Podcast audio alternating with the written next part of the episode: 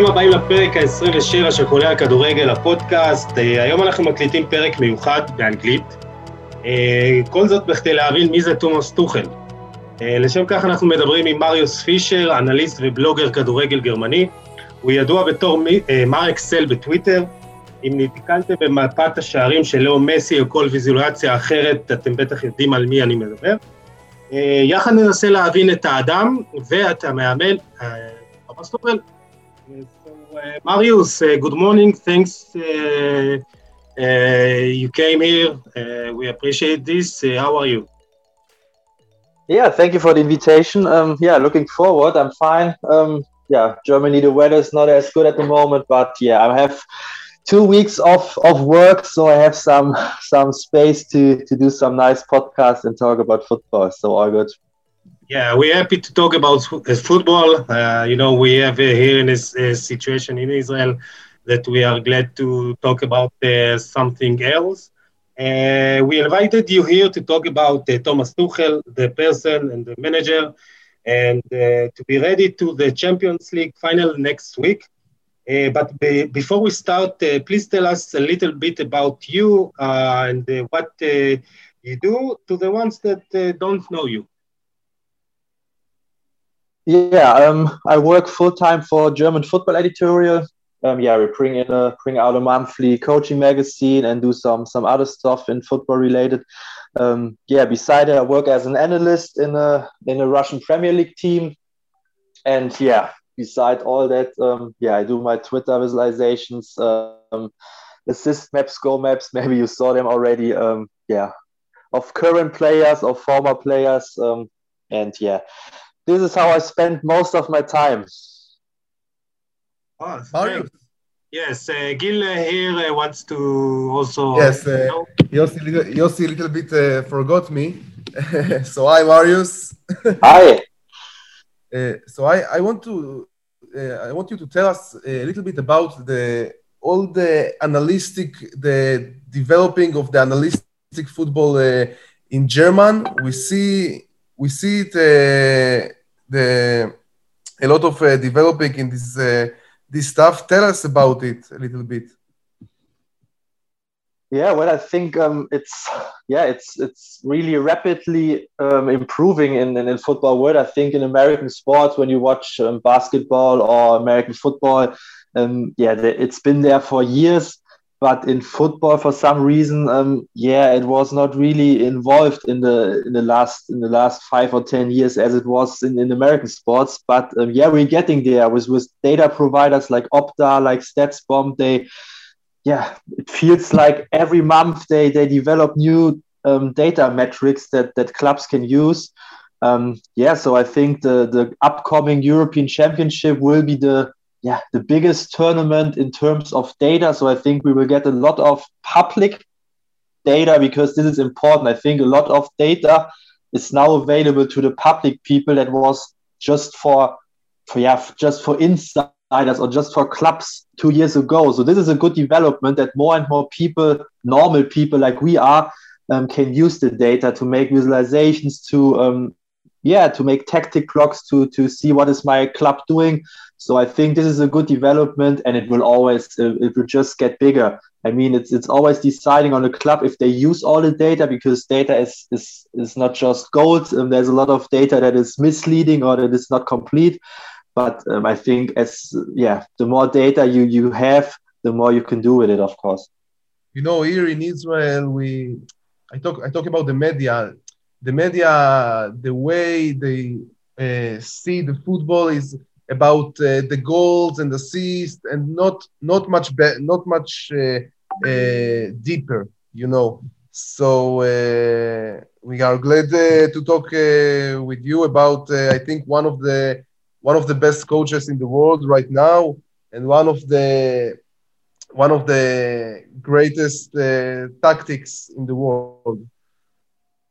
Yeah, I talked a lot about Thomas Tuchel when he arrived at Chelsea. I was on a lot of Chelsea uh, podcasts because, yeah, I think in in other countries than Germany, he was not that much known. I mean, he reached the Champions League final last season, but um, overall, there were not many people outside of Germany who really knew Thomas Tuchel, how he is, how his, his tactics are. So yeah, I hope I can I can open up some things for you. Yes. Uh, so we wanted to, to know uh, which kind of person is he is, the type of coach he is, his philosophy, training methods, man management skills. To some uh, stories about uh, him. Uh, he had a wonderful start in Chelsea uh, from the ninth place in the Premier League to the third place, reaching the FA Cup final. And maybe the most surprising achievement is a place in, uh, in the Champions League final. Uh, that surprised many uh, football fans and journalists, but you weren't surprised at all. You, why is it? Yeah, well, I mean, I know Thomas Tuchel from his time in Germany, um, and yeah, all the time when I were on these Chelsea podcasts, I told them that they will have success with him because, yeah, for me, he was, yeah, even before Chelsea, was in the, yeah, it's hard to say, but let's say in the top five coaches in Europe for me personally, from from his, yeah, from his overall ability. It's not just the tactics, but it's more like yeah, his his man management, his uh, adaptability, so um, I was almost sure that he will have success with Chelsea. That it comes so quickly that even surprised me. So I did not, um, yeah, couldn't see that they they reach a Champions League final in his first season because yeah, obviously Atletico Madrid um, that was a, a big challenge for them. And I think if Atletico Madrid played them two or three weeks earlier, I think it would have been difficult for Chelsea. But yeah, I think they were a bit lucky. Um, they had some some good draws in the Champions League. Um, they scored some late goals now in the Premier League um, against City. Um, but yeah, I think no one could have imagined um, how good Tuchel really uh, starts at Chelsea. But um, yeah, for me, it's it's like I said, it's a combination. He is a great tactical coach, so he's flexible. he can play a lot of different formations and tactics but um, yeah, the biggest strength of him for me is his personality, his man management. Because if you if you look at players like Werner, example like Jorginho, like Rudiger, all these players they were like non-existent under Lampard, and I think they are. I mean, they were existent, maybe like Werner, but they were not playing good. And I think the mentality of these players, the the confidence, it was quite down for players like Jorginho, for example, who was not really in the face because um, yeah they brought the confidence up they they yeah they made them click and I think um, to see a team really yeah a, a hand side. So you, you, really if you watch Chelsea you know it's a Tuchel team. And I think in a few weeks to achieve that yeah that's really really a great respect to Tuchel for that. Okay. I think uh, I think uh, that uh, instead of his uh, great human relations uh, I think Tuchel is a symbol to uh, to the change in the in the training world because uh, and the, to symbol to all of the, the German coach like uh, Jurgen Klopp or or uh, Julian Nagelsmann. They, they are focused. Uh, they, they are not focused just on the game management during the game. They focused on on learning to, to learn the, the the players how to play football. Yeah, I mean, it's it's always hard to to to yeah to, to watch the training sessions in in the Premier League. I think we, we don't really know what he's doing with Chelsea at the moment because in the Premier League it's really yeah the, the teams they shut they shut down so it's hard to watch the training. In Germany it was a bit easier. So when he was at Mainz or when he was at Dortmund you could watch some training sessions and it is quite interesting because Tuchel is someone who is um, yeah let's say he wants to he wants to put his players to, to new challenges all the time. So every training session should be a challenge for them. It should not be easy, but he always tells them if you can manage it under under hard circumstances in training, you're you're able to to do it in a on the on the pitch. So sometimes they play with with tennis balls, and then he tells them if you can pass the ball and if you can yeah if you can play quick football with a tennis ball, you can also do it with a bigger ball. Or they play in very very small spaces so if if they can play in small spaces on the match day on the biggest pitch, it's easier for them. And there's a nice story where um, yeah, Tuchel dislikes um, these long line balls. So if your fullback got the ball, he does not like his fullback to play the long line ball to his winger because these balls most of the time they are yeah they are dead balls because um, yeah the defender is immediately in the back of the attacker so it's hard to to earn or to gain possession by these long line balls so what did he do he's not the kind of guy who wants to tell his players to not do anything because then he is not in a good position because the player think, oh, our coach wants us to play this way. He forbids us something. He's not this kind of guy. So he, he um, in a training match, he just cut off the corners. So it was like a diamond pitch. So the players, they were not able to play long line boards because the corners were not there. So in this way, he yeah he he inactively told his players how to play without forbidding them anything. And i think this is a really important thing from a yeah from a mental point of view. So the players don't have the feeling he forbids them anything. So they can play they can play freely they can play creative but he still put push them in a direction how he wants to to see them play. And i think this is yeah a biggest strength of him so uh, it reminds me something that I heard about Peter Bosz, uh, that he, he, he, says that there is two types of uh, training.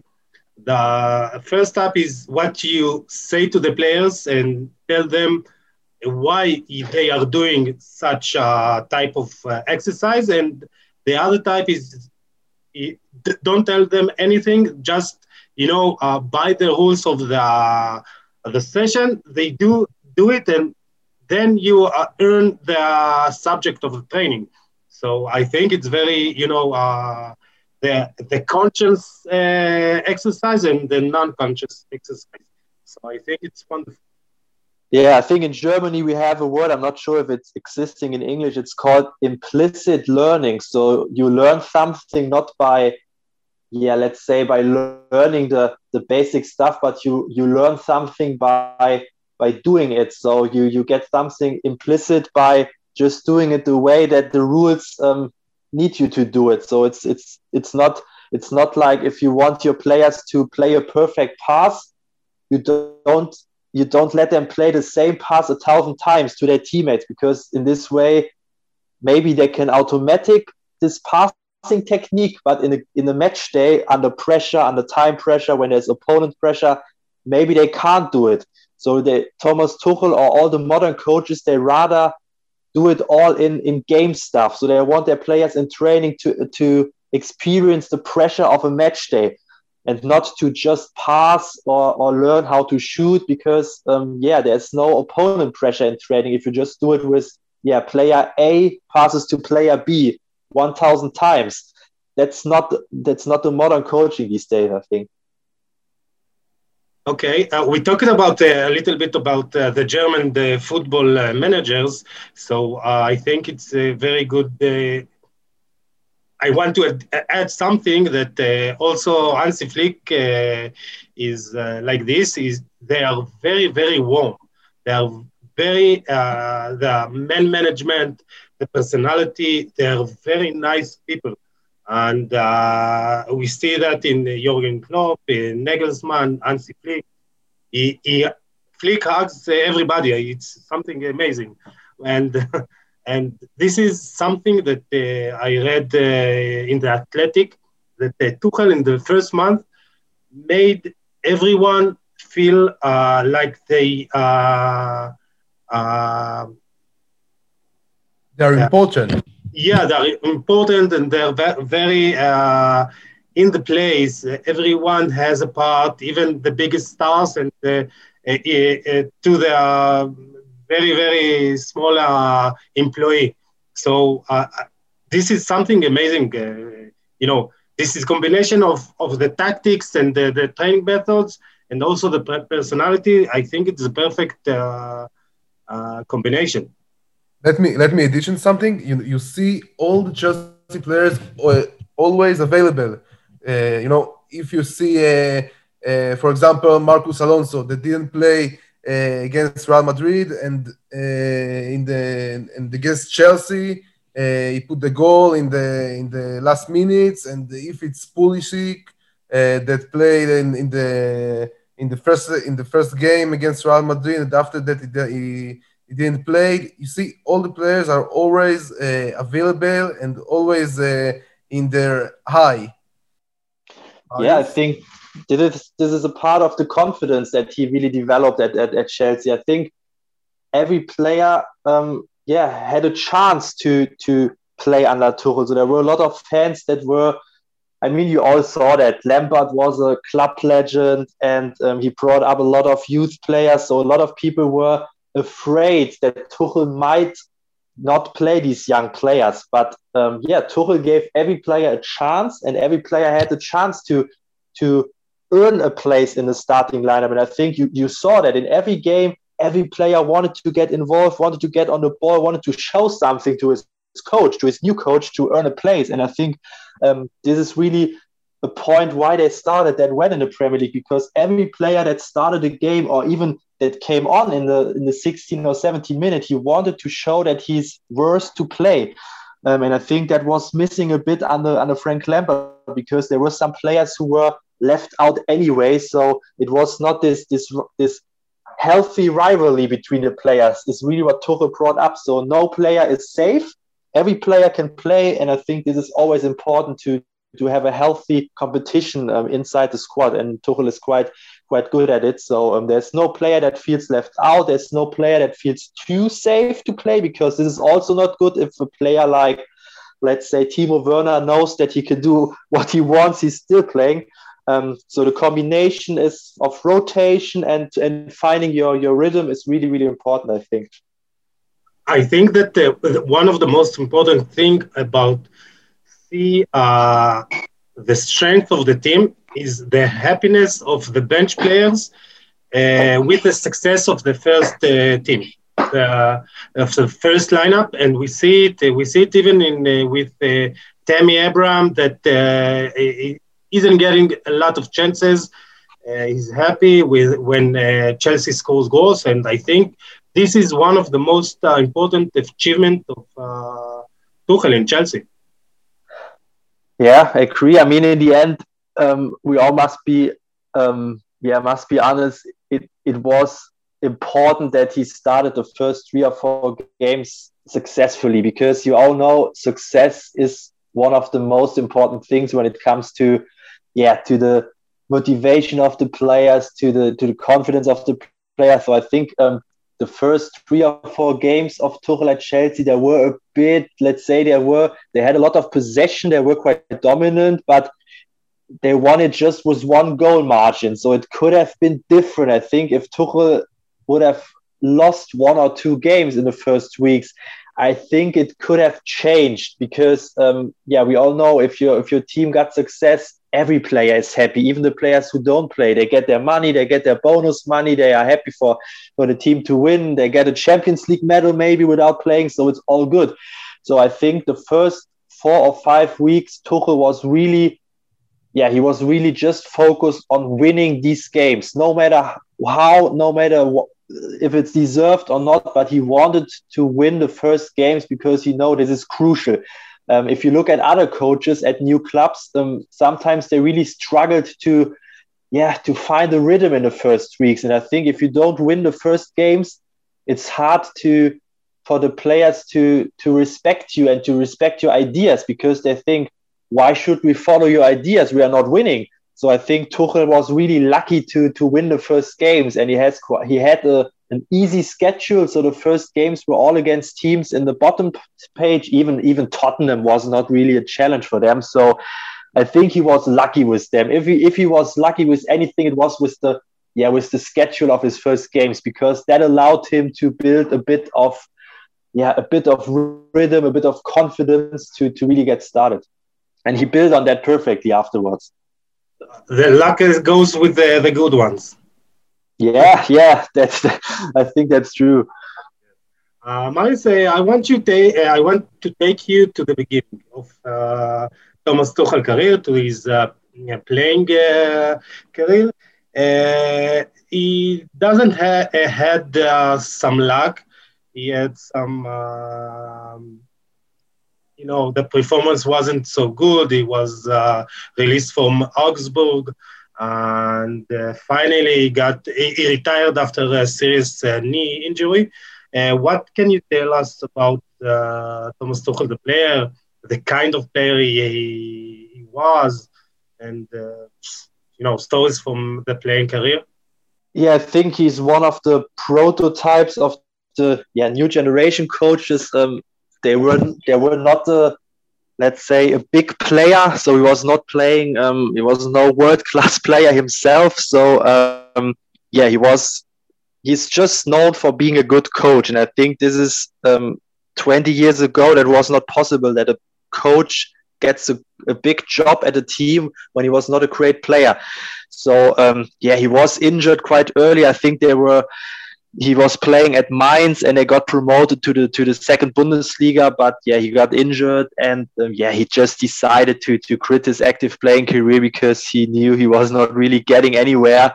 Um, but yeah, his former coaches they all um, tell stories that Tuchel, even as a player, was always interested in the in the coaching part. So he always um, asked his coaches. He was quite um, yeah interested in what they do, how they how they plan their training sessions, and I think this is always a sign that yeah, a player maybe is made for for a coaching career. Not every player is made for it. Um, I think it's not really about the style of the player. If you look at Pirlo, one of the best midfielders in the world, but he's struggling.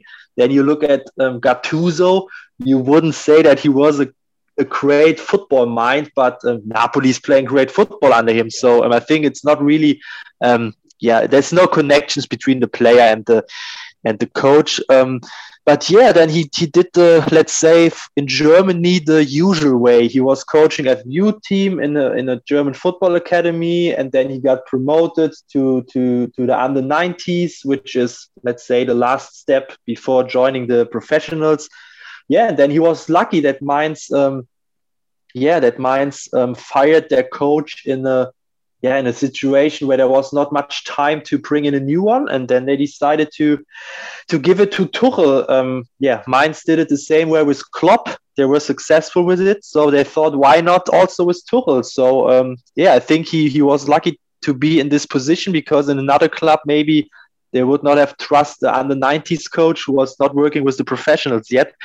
But um, yeah, with with Christian Heidel, the the manager of the team at that time, I think yeah he he is a, he is known for trusting young coaches, um, and I think it paid off because. Um, yeah, Tuchel developed really quickly, and he played um, great football with with Mainz afterwards. Um, yeah, and I think if you if you have this, I think Tuchel got this natural authority in it. He does not look uh, maybe he's not um, like a Simeone. He's not the loudest coach or the, the most, um, yeah, but he got this natural authority, and the players know that. And the players also know, knew that when he was still a player.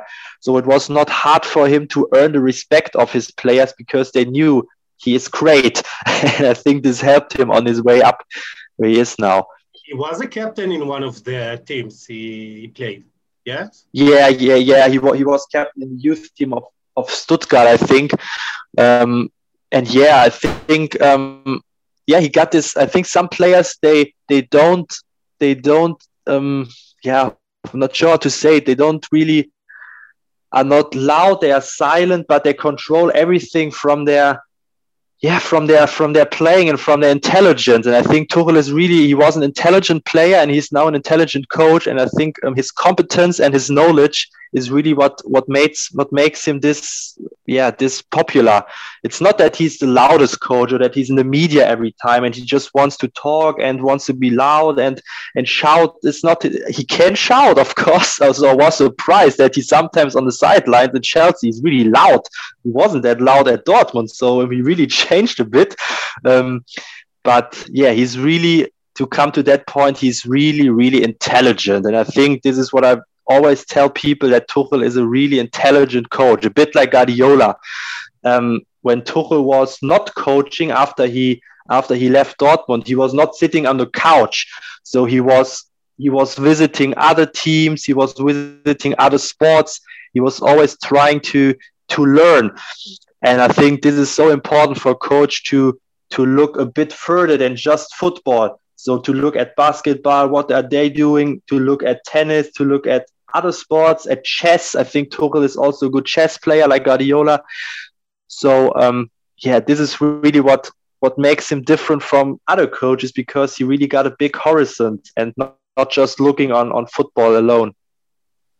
You know, Marius, we we talked uh, in the one of the last uh, chapters uh, with Mark Wertheim. He's an Israeli uh, sports scientist, and he talked about us uh, on the importance uh, of the learning of of sports science. We talk. He talked also about Thomas Tuchel. this is what's so special in the in the German coach. The the the abilities of learning to to improving their uh, coach abilities? Yeah, I mean, I'm not really know where that's coming from. I mean, I was a coach myself, or still um, a coach till two years ago in, in the youth academy. So um, yeah, I think we have problems in Germany to to bring out world class players. I think we always look to France, to look to Spain, to Brazil for for their players because we are quite yeah, look, we also want to have like Mbappé's and all this stuff. But in coaching development, I think we are really one of the top nations in the world because for some reason we continue, continue to bring out great young coaches. And yeah, I think what you said is one reason because Germans, German coaches, they really look for development, for improvement. I think we have the um, we have so many coaching magazines in Germany. We have so many tactic blogs in Germany. So a lot of coaches are, yeah, they want to um, express themselves and um, yeah, want to motivate other coaches to to do the same. So I think the coaching community in Germany is really really good. Um, I don't know why because I think the um, let's say the the the German licensing curses they are not the best. Um, i think the german football association they are they are changing now um, to to really improve them. But i think in the last five or ten years so to earn the german coaching badge i think it was not perfect. It had a, a lot of problems um, but in the end it's working because if you look at, at the european top leagues with klopp with tuchel with roger schmidt at eindhoven um, yeah, with Tuchel, with Hansi Flick, um, we have so many great coaches. With Hasen, Ralph Hasenhüttl at Southampton, he's had some problems this season, but still a great coach. So yeah, I think we are we really on the on the front foot with our coaching development in Germany. Yes, maybe one of the best uh, promising uh, uh, coaches, Julian Nagelsmann, uh, was a player of uh, Tuchel uh, back in Augsburg yeah, for, always forgot Nagelsmann. Yeah, I think he's he's a top three German coach um, even now in his age. And um, yeah, you see with him that that these young coaches in, Germany they they don't just own the tactical ability, but you see it with Tuchel, with Nagelsmann, with Flick. Um, their man management, their personality, their character is just great. So they are not like these let's say these old school coaches who are standing on the sideline just shouting to their players so they all do it with a bit of emphasis. and i think this is important nagelsmann once said in an interview that that a, success, a successful football coach is only 30% tactics and it's 70% social competence um, which sounds crazy but in the end it's true because if you don't have empathy and social competence to your players you can be the greatest mind football mind, but you, you won't have success. And I think there are a lot of um, of examples of coaches who are really competent in what they're doing, but they just can't get along with their players, and that, this is like a suicide for a coach. Like uh, one of the. Uh, uh, like uh, the special one, Jose Mourinho. I think this is one of his uh, biggest problems. Uh, you know, this year's uh, his relationship with the players. Yeah, I mean, I always was a fan of Mourinho back in the days because I think um, the way that that he played it was different, but he showed the world that football can be played in every way that's possible. I think some people always think football needs to play in a certain style of, of way, but that's not true. You can have success in football in 1,000 and more opportunities. So it's not just one way to play football we all know that Manchester City is playing good football, but it's not the only football you can play. You can have success with Mourinho's football too. But I think his problem was that he failed to adapt to the modern football in the last few years. So um, I think his methods sometimes they work. For example, Harry Kane, he liked Mourinho, they worked good together. But I think for in a general squad, I think Mourinho he lost his yeah he lost his um, his mojo a bit. So his methods they are they are yeah they're not working anymore. And I think on a long term, I doubt that he will have long term success in the club in the future because I can't see that change. He sticks to his methods and it's all good. I mean, it's not like his teams are playing against relegation, they are still competing. But um, I don't like the football that he's playing. And I think for the players, it's all about if they have success, it's okay for them because they know, okay, let's go out. We have 20% ball possession, but at least we win. But as soon as his team is not winning anymore, he will face problems because the player think, why should we play this this kind of football when it's not really paying off? Um, so I think this was the problem at Tottenham at the, at the end. They the players just thought, why should we play this defensive football when we're not winning anymore? It makes no sense to to not get on the ball at, at all. So um, yeah, let's see if he can change in the, in the, in the future, but I doubt it. He's not the youngest one anymore, and um, yeah, he got his his big success with Inter Milan and with Porto, even with Real Madrid. But I don't think Mourinho is the future of of coaching in football. Let's see what we he will do in uh, in uh, Roma, uh, but uh, it, it, will. He can do nothing. He can do nothing in the in this, I think I think that the modern coach needs to, to have two two abilities. One is the uh, uh, the ability to educate players to to know to play football and to solve problems do, during the game and the other one is to make them believe in, him you know that he can do and teach them how to play football and how to win. And i think that managers uh, that will not have those two abilities will not uh, uh, will not succeed. And this is the uh, the, the reason that i don't believe that uh, Mourinho will succeed in the future. I was very optimistic in the beginning with uh, Tottenham, but you know, the reality proved us uh, the, the opposite. Yeah, I agree, completely agree. I mean, in the end, it's it's all about um, that you want to. I think what I admire for coaches who you really see after a few weeks that they that they have a plan and the, that you that you watch a football team and you know this is a Tuchel team, this is a Guardiola team with the inverted fullbacks, with the formation whatsoever.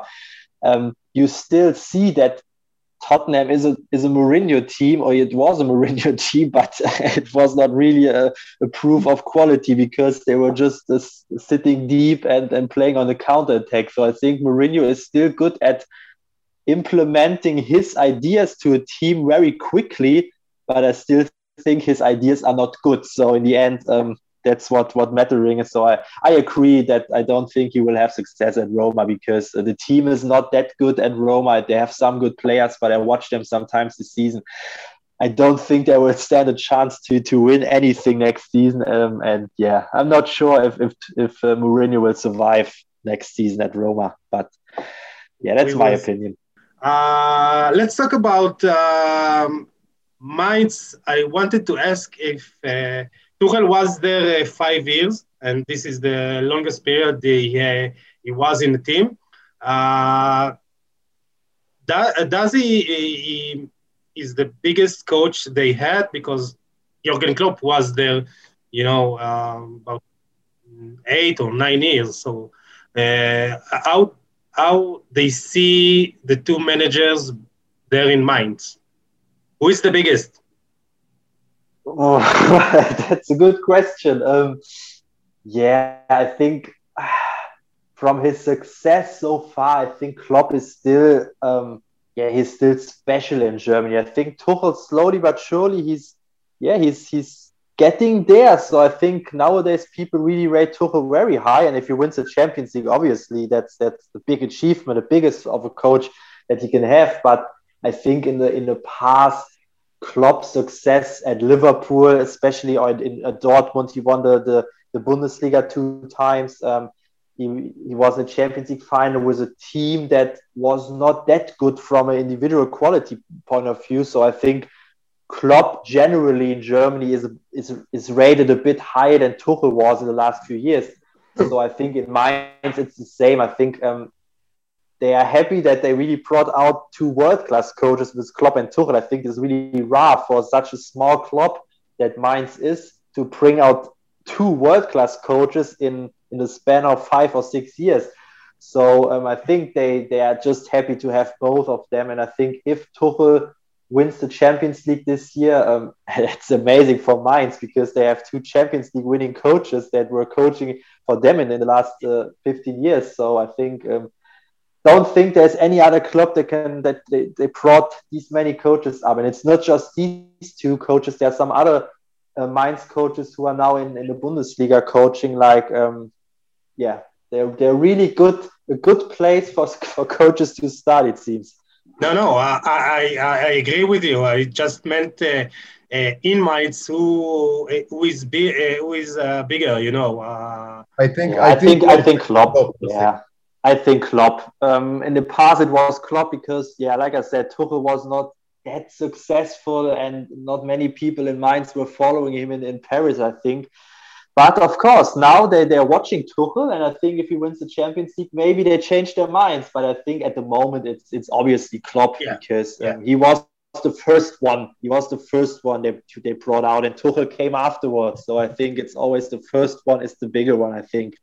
Marius, I, I want I want to talk to you a little bit about uh, Tuchel's uh, time in uh, PSG, in Paris Saint Germain because we heard a lot of a lot of times about uh, his bad relationships uh, with uh, Leonardo, and uh, I read uh, also about that uh, he knows for a long time that he will be fired for from Paris Saint Germain, and he knows he knows that he will train he, he, will work in Chelsea, and he actually was ready for that tell us about that. Uh, how much? How much? There is a, a, reason that the squad in Chelsea is uh, better for Tuchel uh, to suited his his express his ideas.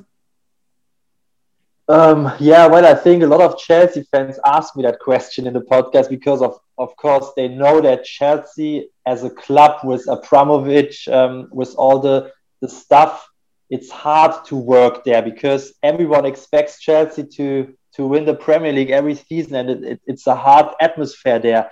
So a lot of people were afraid because Tuchel, on the paper, Tuchel had problems at every club. You told it at Paris Saint-Germain, he had problems with Leonardo. At Borussia Dortmund, he had problems with uh, with Watzke, the manager of Dortmund.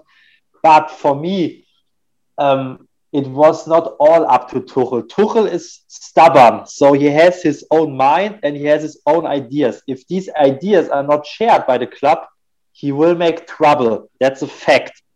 But so I, think, I, think, I think the squad uh, I, I, think the squad is better for him uh, because the, the players are really want to, to learn from him instead of uh, like uh, Neymar in Paris Saint Germain. It's a little bit harder yeah, I agree, but but I also say that from my perspective, if you now watch Paris Saint Germain, they, they get a red card like every game. So I think that the squad was not a problem. I think Neymar, Mbappe, they were quite they had quite a good relationship with Tuchel because Tuchel is he is he is really strict. So um, I know a story that when Tuchel arrived at Paris, um, he went to every nightclub in Paris and told the owners that they should tell him if the players are partying because um, he wants to yeah he wants to stop them partying in, in the nightclubs so he is tricked but he also allowed Neymar to leave to Brazil when he asked. So he knows that some players they need the individual treatment. And I think Tuchel was really good at it because I think Neymar he really liked Tuchel. I think Neymar liked Tuchel more maybe than he likes Pochettino because he knows that Tuchel is a good coach and I think the problem rather was that the owners of Paris, um, yeah, I mean, they don't understand football at all. And I think Tuchel has problems if they are people who wants to get involved in his in his um, areas. He does not want any manager to to talk to him about formations, about players, because Leonardo he has nothing to do with football. Um, and he Tuchel does did not like that Leonardo and all the other guys they wanted to yeah to get involved into the tactics and so on. And I think Tuchel yeah, he did not like it, and that's the reason why he they clashed a bit. But I think the squad, yeah, I don't, I don't think many players said anything negative about Tuchel afterwards because yeah, I think they, they got well uh, along with him, and I think, but of course, Chelsea the squad maybe is a bit more easy because they have some big players with Thiago Silva, with um, with some other kind of players, but it's not like they have a world class star of the of the kind of Neymar Mbappe. So obviously, um, I think it's easier for Tuchel to to manage Chelsea from from squad wise. I, I agree with you. Yes, I, wanted to ask. Uh, also you, you mentioned uh, problems uh, in Dortmund with uh, Watzke, and uh, there, there is a story about how he got uh, sacked. Uh, from there, he sent accidentally a SMS to one uh, to the sport director instead of his assistant. Uh, is it true?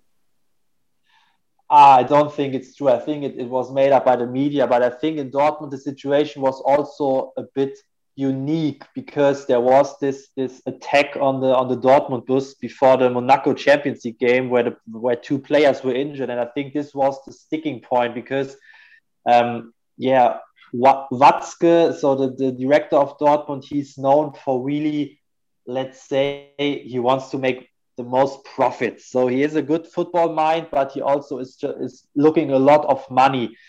And he wanted that the players that Tuchel with Dortmund, they play immediately the next day after this bus attack.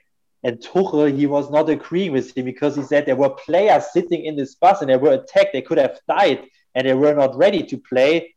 And Watzke just say, you must play because otherwise we lose money. And I think this was the, the starting point of all this stuff because, um, yeah, Tuchel did not like the behavior of, of, of the club and they did not back him in this, in this difficult situation. It has nothing to do with football. It was a terror attack on the bus. And I think um, in this kind of situation, football and money that needs to be left behind. And um, yeah, I think because on a sporting point of view, he did quite well. He won the he won the German Cup in his in his season. Um, he finished second place in the Bundesliga, which is always not easy to win it with Bayern Munich, obviously. But I think um, from that point of view, he did quite well, and he I think Dortmund would not have fired him. Um, but yeah, it was the personal the personal issues with Watzke that that made him um, yeah leave Dortmund. And yeah, I think as long as they have success at Chelsea, I think there will be no troubles. But of course, next season, maybe it's different. If they don't start well in the season, maybe they're just in the seventh or eighth place, um, knocked out of the Champions League early. I think the the paper can be changed very quickly. So um, I think, um, yeah, he really needs to be careful because the Chelsea, um, the Chelsea stuff, they can be deadly. They fired a lot of coaches in the last few years when they did not perform. So um, yeah, but I think Tuchel is aware of that, and I think um, he learned from his mistakes in the past to to, to say it like that. Uh, one of the things that uh, I read in the article in the Athletic that uh, in Chelsea they they they gave, gave him freedom, do whatever you want. Uh, you know, uh, they don't talk with him about tactics and trainings and uh, do whatever you want, just bring us uh, trophies. But as you said, maybe there is a problem with Tuchel when things are not going well, or you know when when the management tells him what to do, or maybe there is a you know uh, you said it uh, is stubborn. Maybe it needs to you know be more flexible with that. Yeah, I agree. I mean, you, you just said it in your words that he, they, they gave him the freedom as long as he delivers trophies. so as soon as he's not delivering success, um, there will be people trying to influence him in terms of tactics, in terms of players. Yeah, but I think he, I think he, he should be a bit different to his time at Paris or Dortmund because he had this one, he, um, he had this time off after Dortmund, and I think he is a bit more relaxed now. So when I watch him in his interviews and in, in his in his training sessions, um, what we see on, on the Chelsea YouTube channel, he is a bit more relaxed. Um, sometimes in the past, he looked a bit, ah, let's say, a bit too focused. So um, he was a bit too. I'm not sure what the English word is, but he was a bit too hard on on, everything. So he looks a bit more easy now. I mean, he he was in the Champions League final. He is now really recognized as one of the best coaches in the world. So I think he is a bit more relaxed now, and I think this will help him to to get over some problems that that there will be problems in the future because he can't win every game like he did in the last few weeks. So there will be problems, but um, yeah, it's all about how he deals with him. Not every problem with your with your manager needs to be a reason to to get out of the club. So you really need to to find a mixture of discussing, but then always um, yeah giving giving each other the hands the hands and all good. So I think he really needs to be a bit more flexible. I agree with you. I, I read that he is also uh, uh, really more uh, involved Uh, in the training sessions, uh, contrast to Frank Lampard that uh, watch the watch the training uh, from the side and uh, tells to his staff what to do. And Tuchel is really involved. Is really is really in the in the training. Yeah, yeah, that's true. I think uh, Tuchel is one of the of the most involved coaches in, in that department. He really wants to to work with the players and he, to give them feedback. I think this is really important to give the players feedback on the training pitch what they what they did well and what they did not do well. He, feel, um, feels the players. Yeah, yeah, absolutely. And I think uh, if you if you watch him, there's still let's say a player hiding in Tuchel because um, I think he's still acting a bit like a player sometimes. He wants to get involved in the training session. And he, sometimes he thinks a bit still like a player. And I think this is good because, yeah, the players, they want to have a coach who is a bit, yeah, to, who thinks in the same way they think and not a coach who is, let's say, just standing there, tells them what to do and don't give them any feedback. So I think that yeah, Tuchel really wants to be involved in everything and to have everything under control, a bit like Pep Guardiola who also hardly um, hardly disappears on the training pitch. He always gives feedback in every um, exercise, uh, and I think this is you must do that nowadays. You can't just stand there and let your assistants do the stuff because, yeah, you lose the respect of your players when you do it too much. I think. How do you see the uh, his time in uh, PSG? Uh, he, won the French league. He got to the Champions League final and lost to Bayern Munich. Uh, this is a success. Uh, you know, if you see what the PSG uh, achieved the last years, but I think that you know we see now Chelsea and uh, we saw a PSG.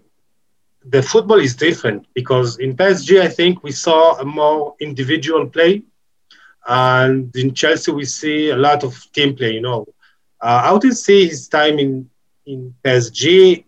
He he succeed. Uh, you know, uh, manage with the stars. Uh, how do you see the the time there? Yeah, I think for me it was a big success because um, a lot of people are now saying with, with Manchester City and with Paris that with all the money they got, they must win the Champions League. But for me, that's not true because it's true maybe for the for the domestic league because on a long run money helps obviously but in a Champions League, you can't guarantee anything because we all know there are teams like Atletico, like Liverpool, that can knock you out in a two-game tie. So you have you can have the 11 best players in the world. You can you can still get out. So um, money will never guarantee you a Champions League trophy. So I think it was a great achievement to reach the final last season because, um, yeah, with players like Neymar and Mbappe, obviously a lot of people expect you to to to get into the final but there are a lot of other teams who also got great players. So I think, um, yeah, it was not given. So I think it was a great achievement, and I think the way that Paris played um, was really unique. I think if you if you watch them under Unai Emery, they also won the the, the league, uh, but they played not a good football. And if you watch them now with Pochettino, they are not playing a good football, and they they really played a great football with Tuchel, but they still had this individual quality. And I think this is a big strength of Tuchel that he he has his football rules. So um, in build-up play, for example, um, the players really need to stick to his principles when they build up from the back. But as soon as they reach the final third, they have freedom. And they had even more freedom at Paris because Tuchel knows if they if they get the ball to Neymar and Mbappe, just let them play. Of course, now at Chelsea, he needs to have a bit more principles in, in offense too, because they have not many players who can who can win a game on their own. But yeah, overall, I think in Paris he found a great mixture of of tactical principles and um, yeah creativity um, and I think this was the reason why they, they were so so successful. And I think even in the first few season, uh, in the fir- in the first game weeks of this season, where he was fired afterwards, they had injury problems. I see if, if you watch the team in, on the first game week, they, there was no one playing. Mbappe was not playing. Neymar was not playing. Di Maria was not playing. So the team was average. That was the reason why why he started that badly in the season. So it was no reason that yeah, that the tactics were wrong or something else. So it was just that Paris in the first game weeks this season they had a big injury problems. They had red cards, they had injuries, so um, that was different. So I think Tuchel was really successful at Paris, and um, yeah, you see this season they are not they are not winning the league oh, easily this season. They are Lille, there's Monaco, there's Lyon. So you see it's not that easy to, to, to win the league every season. So you see that it yeah, that it was not a guarantee that Tuchel win the league every time with, with that many points margin. So um, yeah, I think it he did well. Do you think that if they don't, uh, that uh, if they will not take the champions in France, they will uh, regret on the fire of uh, of uh, Tuchel? Yeah, definitely. I think um, I don't think that. Um, I mean, it's it's always hard to say if Tuchel also reach the semifinals with with um, with Paris because every coach, every every game is different. We can every game would be different. Um, but all in all, I think um, Pochettino is a great coach. Um, no discussion about it. And I think the, the the fact that Neymar extended his contract shows that that the players also um, respect Pochettino because I don't think Neymar would play for a coach that he does not respect. Um, but I think, yeah, like you said, I think they would regret it because Tuchel is, um, they, I mean, they are not blind. They see what Tuchel is doing with Chelsea now, and they see that they are struggling. They struggle against Manchester City big time, um, and they are struggling in the league. So um, they see that, and they see that Chelsea is winning nearly every game with Tuchel. So I think, yeah, if if Tuchel wins the Champions League and Paris Saint Germain they they don't even win the league, uh, obviously they, they think about they made a mistake maybe. Let's talk about uh, Thomas Tuchel tactics. We just uh, want to know how do you see uh, his uh, principles? Uh, what do uh, what he believes in it? How do you do, do, how do you describe that? I read. I, I want to addition something. I read that the formation of the of the game is uh, it's not the most important thing for him. You know, it, it's the it's the style of the planning, not the not the formation. You know, four four two or four three three or three in the back. It's it doesn't it doesn't the most important thing. Yeah, that's true. I think that the formation with Tuchel always all in you. With Guardiola, with Nagelsmann, the formations are just numbers on a paper. So it's not really what is happening on the pitch anymore. Um, yeah, obviously he, he likes to start with a three at the back. Um, that's a fact. I think I was surprised because I thought that he would start uh, with a four-three-three at Chelsea, but he stick to his to his three at the back, which is working for them. Um, but other than that, it's really flexible. So a lot of players they change positions. Um, if you look at the wingbacks, they are running down the line, up and down. Um, yeah, and, and you see what is really surprising for me that he he managed to, um, for example, if you look at the right wingback position, they have Azpilicueta and they have Reece James, completely different players. One player is really fast, young, but maybe not as technical and as experienced as Azpilicueta. Um, but he, they both are able to play this role because um, whoever plays, Tuchel got different principles. For example, with Reece James, he wants his his teammates to play over the top balls to Reece James to his for his pace to to get onto these balls. If they play with Azpilicueta, he plays a rather role of an inverted fullback, so a bit more involved in build-up play, for example. So um, yeah, he he managed to put different players into different positions, but it all is working. Um, I think his his main principle is to really play, yeah, let's say, a dominant football, a lot of possession, um, a short build up. I think you you hardly see uh, Chelsea defenders play a long ball because he wants them to to play slowly from the back. Um, but as soon as they break the first line of pressure, he wants them to play vertical and a quick football. I think this is the difference to, to Lampard because under Frank Lampard, Chelsea used to play a slow football, a, lo- a lot of context between the passes. And with Chelsea, you see the players, they receive the ball, they pass the ball. They receive the ball, they pass the ball. And I think this is really Tuchel's style of play. He wants to play um, slow at slowly at the back, so that he wants to prepare the, every attack. So he does he does not want to force an attack. He wants yes. to, to circulate the ball in the back three, but when they when they reach the, the, the center of the pitch, he wants to really vertical and quick passing. You talk you talked about the pressure, and uh, when I when I watch, uh, especially the the second game against Real Madrid, uh, Real Madrid uh, looks helpless. You know, they didn't. Chelsea it looks like that Chelsea plays on a half a, half a court. Uh, four uh, four uh, players pressures the defenders of Real Madrid, and Real Madrid needed to to take the ball to fold the ball uh, to Karim Benzema. They didn't didn't succeed uh, to do this, and Real Madrid really looks helpless against Chelsea. Uh, what what makes that?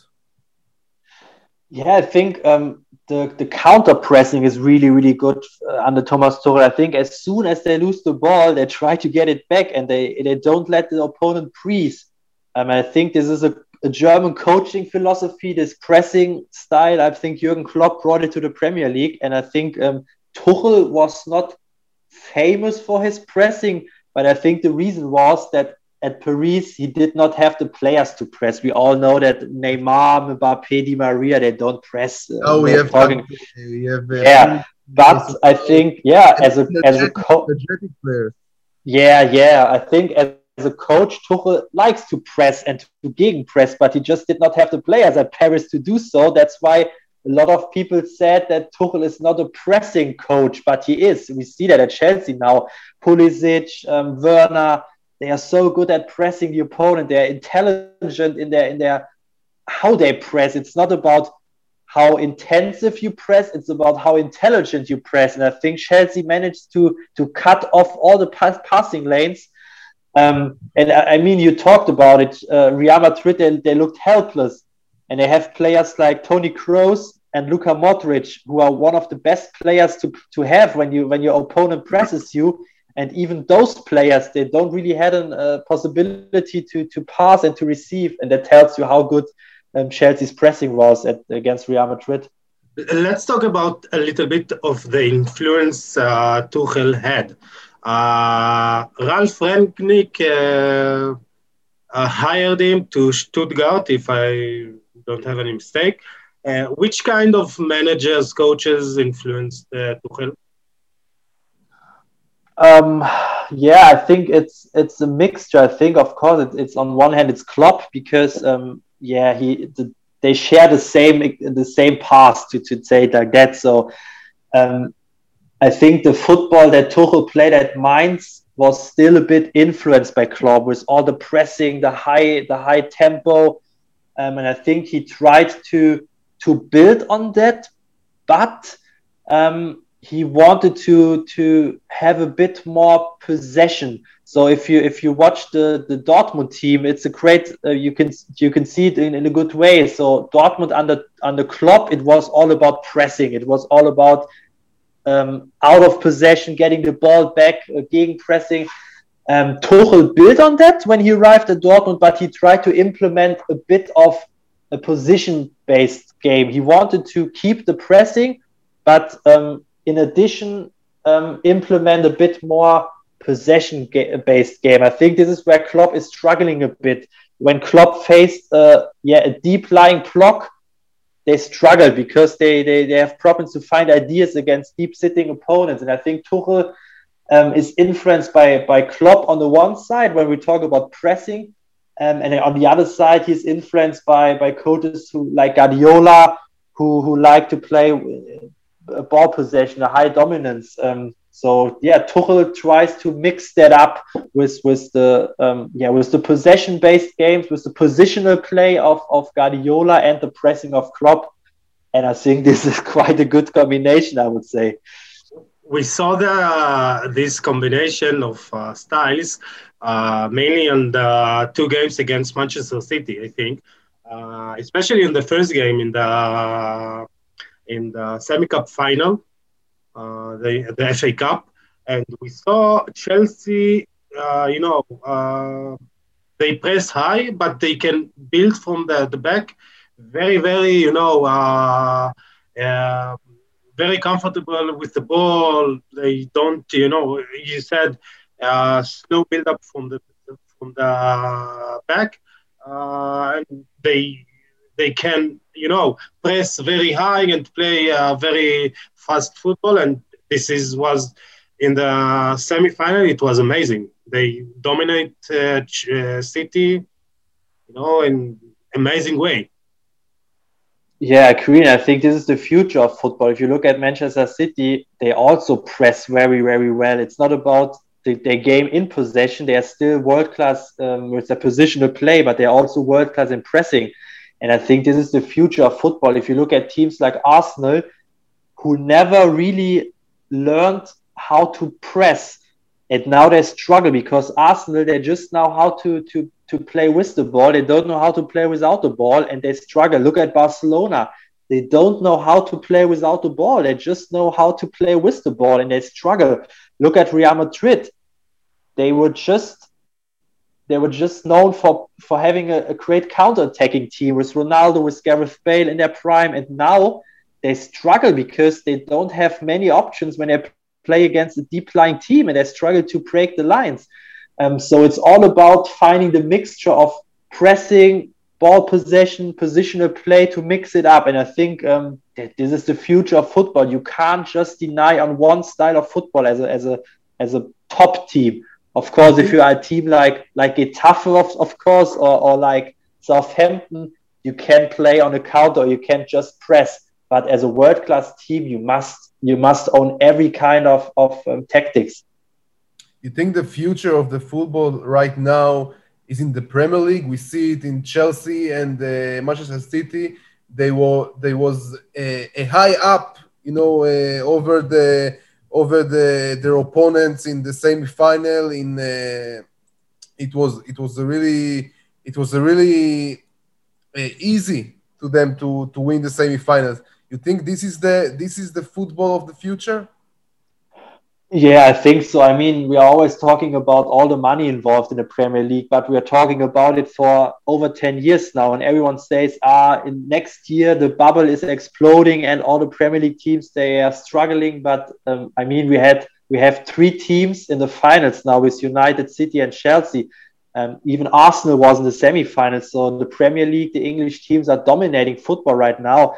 Um, there are some teams, of course, Bayern Munich, um, Paris Saint Germain, they can they can compete with them, but from a from a let's say if you take the first seven or eight teams, um, the Premier League is way above the rest. I mean, even teams like like Arsenal, like Spurs, like Liverpool, who don't really have a good season, they will bounce back. Obviously, Liverpool will bounce back next season. Arsenal will bounce back. Tottenham will bounce back. So they, they are like seven or eight world class teams in the Premier League with United, with City, with Liverpool. So, um, yeah, I don't think there's any league in the world that can compete on such a high level like the Premier League. There are always one or two teams like Inter Milan, like Bayern Munich, like Paris, maybe Barcelona on a good day.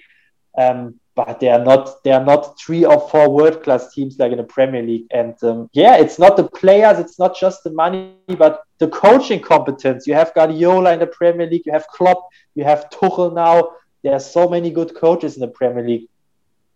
So, uh, do you think uh, you mentioned uh, Guardiola, and uh, we saw two games uh, between them? It was, you know, the, the second one uh, was like a chess game one manager do a tactical change and the other one reacts immediately.